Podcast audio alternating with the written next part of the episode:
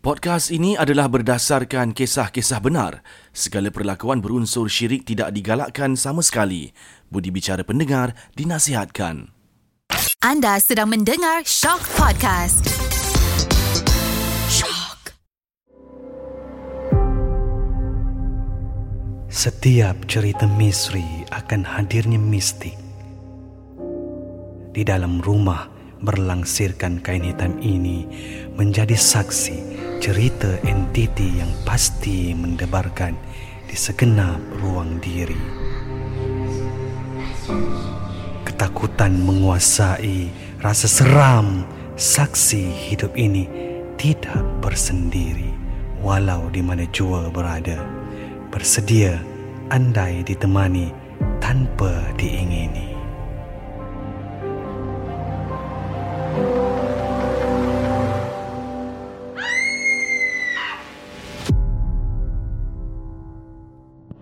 Assalamualaikum warahmatullahi taala wabarakatuh. Anda bersama saya Sudirman Wan Tahir dalam Shock Podcast Cerita Hantu Seram. Kita kembali pada minggu ini membawakan seorang individu yang bekerja di belakang tabir dan kalau sebelum ini kita mendengarkan perkongsian cerita-cerita seram dalam kalangan uh, selebriti kita yang terlibat secara langsung dalam industri hiburan tapi kali ini kita nak dengar sendiri kisah daripada individu yang mungkin jarang kita nak dengar dan kita ambil tahu penggiat belakang tabir kita yang juga seorang penyunting kita panggil editor. Ini dia Lutfi. Hai, Assalamualaikum. Sihat ke?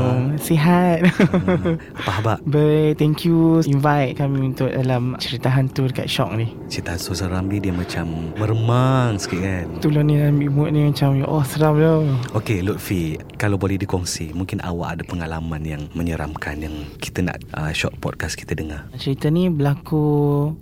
tahun lepas, tahun 2021. Okey, Ah, baru lagi. Baru lagi Masa tu uh, Saya bukan kerja dekat Astro Tapi saya kerja dekat Ada satu portal website Yang mana Dekat portal tu ada jugalah Shooting Ada buat konten juga Jadi satu hari tu Kita orang kena pergi Dekat Sungai Pertak Dekat kampung orang asli kan Betul. Jadi masa tu Kita orang pergi cuma Satu malam Dalam 8 orang macam tu lah pergi So kita punya shoot tu Siang Kita buat konten Dekat tempat tu Jadi masa waktu kat sana tu masa sebelum pergi tu memang tak ada apa lah sebab masa tu kita orang nak pergi kita orang dapatkan nasihat lah yang kita orang bawa juga orang yang biasa masuk hutan Okey. walaupun tempat tu bukan hutan dia macam hutan lipo eh Okey, hutan lipo betul. hutan lipo tapi dia agak ke dalam tau Hmm. and then toilet pun kena sendiri tak Kena cari ada tempat-tempat tersembunyi. Ha Dia tak adalah yang sedia Lepas tu bila Shoot habis semua Kita orang dah cari kayu api untuk malam Mm-mm. Masa waktu maghrib tu Masa tu dalam jam 7.45 Macam biasa kita orang prepare lah uh, Ada yang dah mandi Sebab kita orang punya camp tu Betul-betul tepi Sungai. air terjun Okey. Tepi sungai 7.45 kan dia macam Antara gelap tak gelap Betul. Lepas tu Saya masa tu Saya dekat depan pintu kemah lah Masa tu tengah cari line Okey. Sebab masa tu that time tu Tak ada line tau Handphone tu dalam Kira hutan. Ha. Dalam hutan Cari macam ah, mana lah nak ni kan Lepas tu Berdepan dengan saya Saya punya ex-manager lah Perempuan Okey. Chinese So masa tu dia tengah nak prepare untuk nak buat barbecue. Lepas tu saya tengah tengok phone Tiba-tiba dia menjerit. Okey. Dia macam bukan menjerit yang macam Ah no. Dia macam kalau orang utara ni panggil riau. Meracau. Meracau. Saya macam ya Allah kenapa nak macam tu pula ni Okey, dia tiba-tiba. Tiba-tiba dia Wah Lepas tu dia dah macam Dia bukan hysteria Tapi dia menjerit Lepas tu Bila dia dah jadi macam tu Saya ni terus macam Ya Allah Mak, kenapa ni pula And then kita ni kan Biasa automatic Bila orang jadi macam tu Kita akan tanya Kenapa Ha. Nampak apa Tapi Alhamdulillah masa tu saya Alhamdulillah Masa tu saya Tak tanya macam Okay diam je lah Diam diam diam Jangan ni Kawan tu memang tengah meracau lagi time tu. Dia meracau And then Okey. kru terus datang Bawa Okay. dia masuk dalam tent Okey. dan kemah kan Lepas tu uh, saya macam Okay diam lah tak nak tanya apa Hmm. Kan kalau kita pergi tempat macam orang selalu kata Minta izin Okey. Masuk tempat baru. Tempat baru kan Lepas tu kalau perempuan Kalau tengah tak bersih Mm-mm. Make sure kalau boleh jangan ambil risiko lah Untuk pergi Lepas tu masa tu Ex-manager saya dia tengah tak bersih Mhm. Tapi dia tak bagi tahu tau dekat kita orang Okey. Jadi dia nampak belakang betul-betul belakang saya ada lelaki tua yang rambut panjang, putih, janggut pun putih tapi muka memang muka marah lah. orang kata tu tuan Okay. tanah lah Macam mana Lutfi boleh tahu yang ex-manager you tu tengok benda tu? Dia, Okay. Diorang tanya. uh, tak tanya kat situ lah Okay. bila balik tu macam saya pun saya kata uh, baliklah baru tanya kan Okay, so maksudnya bila kejadian tu memang Lutfi tak tanya langsung pada dia tak sebab tanya apa? langsung tak sebab tanya. apa dia menjerit Mera- tu? ah, menjerit, tak tanya langsung saya first time tengok orang yang macam menjerit yang Okay. muka pucat tau Okay. And then bila jadi macam tu Kita meremang lah Kita kenapa ni Jadi apa ni Tu yang dia beritahu Rupanya belakang saya Ada orang tua lelaki Hmm. Tapi dia katalah Yang muka dia bukan muka yang Welcoming muka lah Bukan Maksud muka, happy yang memang tengah marah. Muka yang tengah marah Ada Ah, orang kacau tempat dia. ada orang mungkin. kacau tempat dia So dia te- dia renung Dia tu yang dia terkejut tu Lepas tu Bila Dia orang dah uh, Bawa dia masuk dalam kemah Hmm. Lama jugalah Ambil masa sikit Sebab uh, kita orang pun tak terus balik Kita orang stay lagi lah Sebab ada shoot untuk awal pagi esok Mm-mm. Kita macam tak apalah Tidur je lah Walaupun ingatkan boleh tidur Sampai tidak Lepas tu malam tu Masa pukul 12 malam Last saya tengok jam Masa tu saya satu kemah dengan Seorang lagi saya punya editor Mm-mm. Kan kemah dia ada dua Dua lapis. Dua lapis kan Lepas tu kita orang buka lah yang lapis yang pertama yang, biar yang lapisan dalam.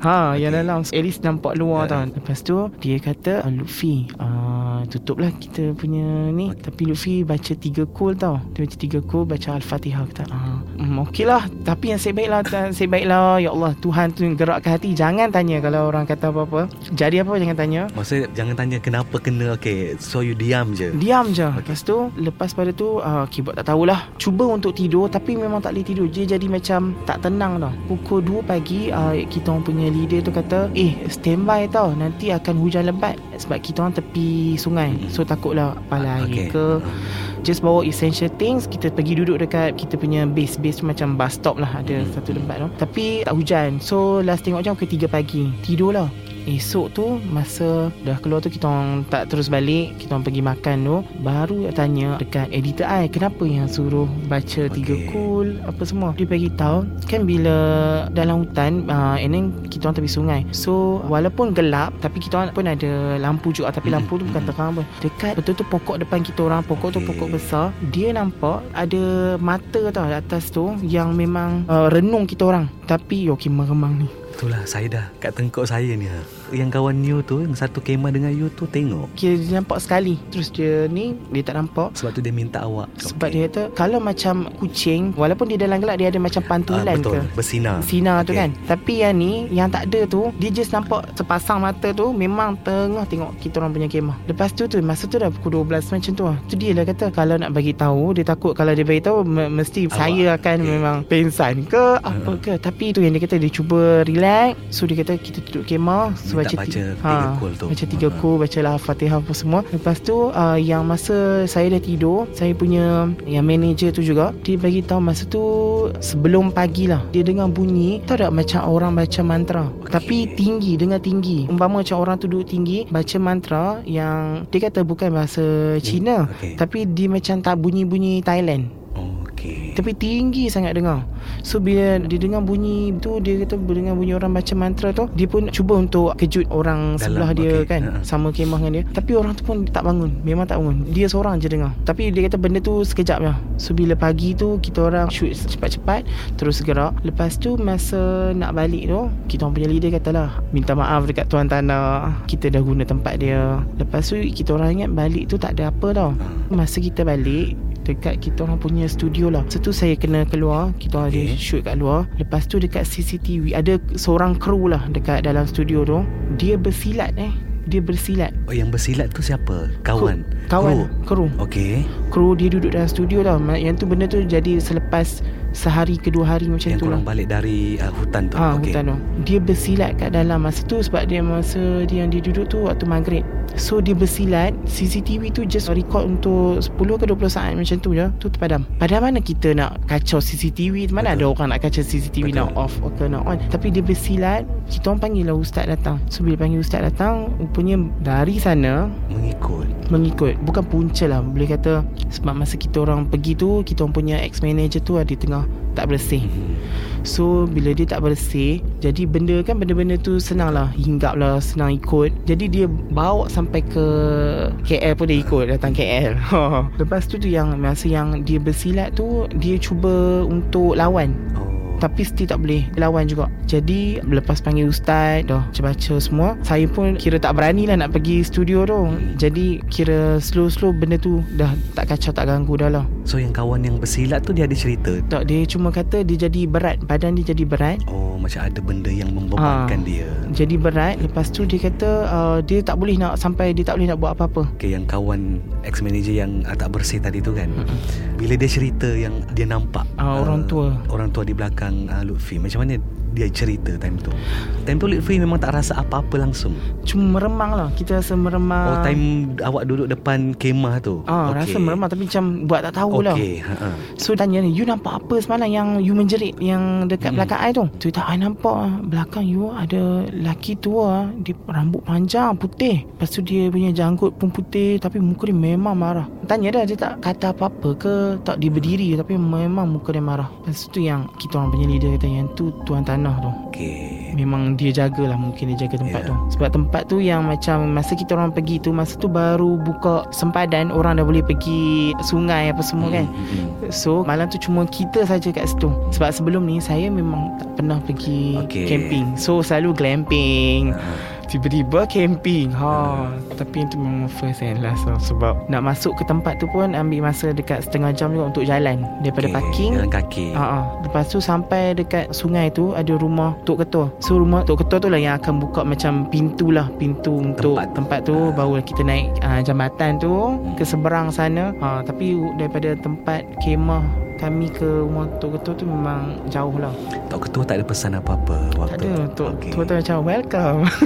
Mungkin sebelum ni tak pernah jadi kat orang Mm-mm, lain kot. mm-mm. That's why dia Tak jangka juga Ha, uh, Memang itu first time Lutfi masuk kawasan hutan macam tu yes, first time. Sebelum ni kita macam air terjun yang biasa-biasa. Yelah yang memang ramai orang Ha, kan? sebab yang tu memang masa kita orang sampai pun tempat tu kira memang sunyi, memang nak me time, nak jungle, Hmm, nak hmm, nature ha, memang tempat tu. So lepas tu dah tak nak pergi dah Tak nak Dah serik serik. Tapi memang masa yang paling takut tu lah masa yang maghrib tu dengan malam tu lah yang nampak mata atas pokok tu. Tapi itulah please lah pada semua kakak-kakak, adik-adik yang tengah tak bersih, tolong. Kalau boleh jangan ambil risiko sebab yang ni bukannya akan jadi kat kita je tapi the whole team. Betul Semua orang yang ada kat situ akan terlibat nanti. Yelah kadang ada orang mungkin dia kurang percaya kan Ha. ha. benda-benda yang sebegitu sebab mungkin tak pernah jadi pada diri dia ataupun dia tak pernah tengok orang sekeliling yang terjadi ha. Ha. kan dan macam Lutfi sendiri awak dah lalui dah tengok dah pun kejadian tu dan tahu apa, apa yang berlaku jadi. Ha. ha. kan Masa kita orang nak pergi pun kita orang dah standby macam contohnya kita bawa lah macam pendinding lah untuk diri pendinding sendiri apa semua Ha, kan ha, ha. kita dah standby tapi kalau contoh kita dah prepare semua tapi Hmm. kalau orang tak ni tak aware benda tu um, Hmm. dia akan jadi juga so bercerita tak dengan kawan-kawan juga benda tu kawan-kawan rapat lah cerita sebab tak berani bila cerita dia akan dia akan meremang Ha, dia ha, kata takut macam tiba-tiba ha. dia ada pula kan ah. Macam sekarang tak ada eh tak adalah jangan eh. Tapi macam Lutfi sendiri Sebelum kejadian tu memang Tak ada pernah Berdepan situasi yang se- Menyeramkan untuk diri sendiri Tak pernah lah. Kan orang kata kena tindih.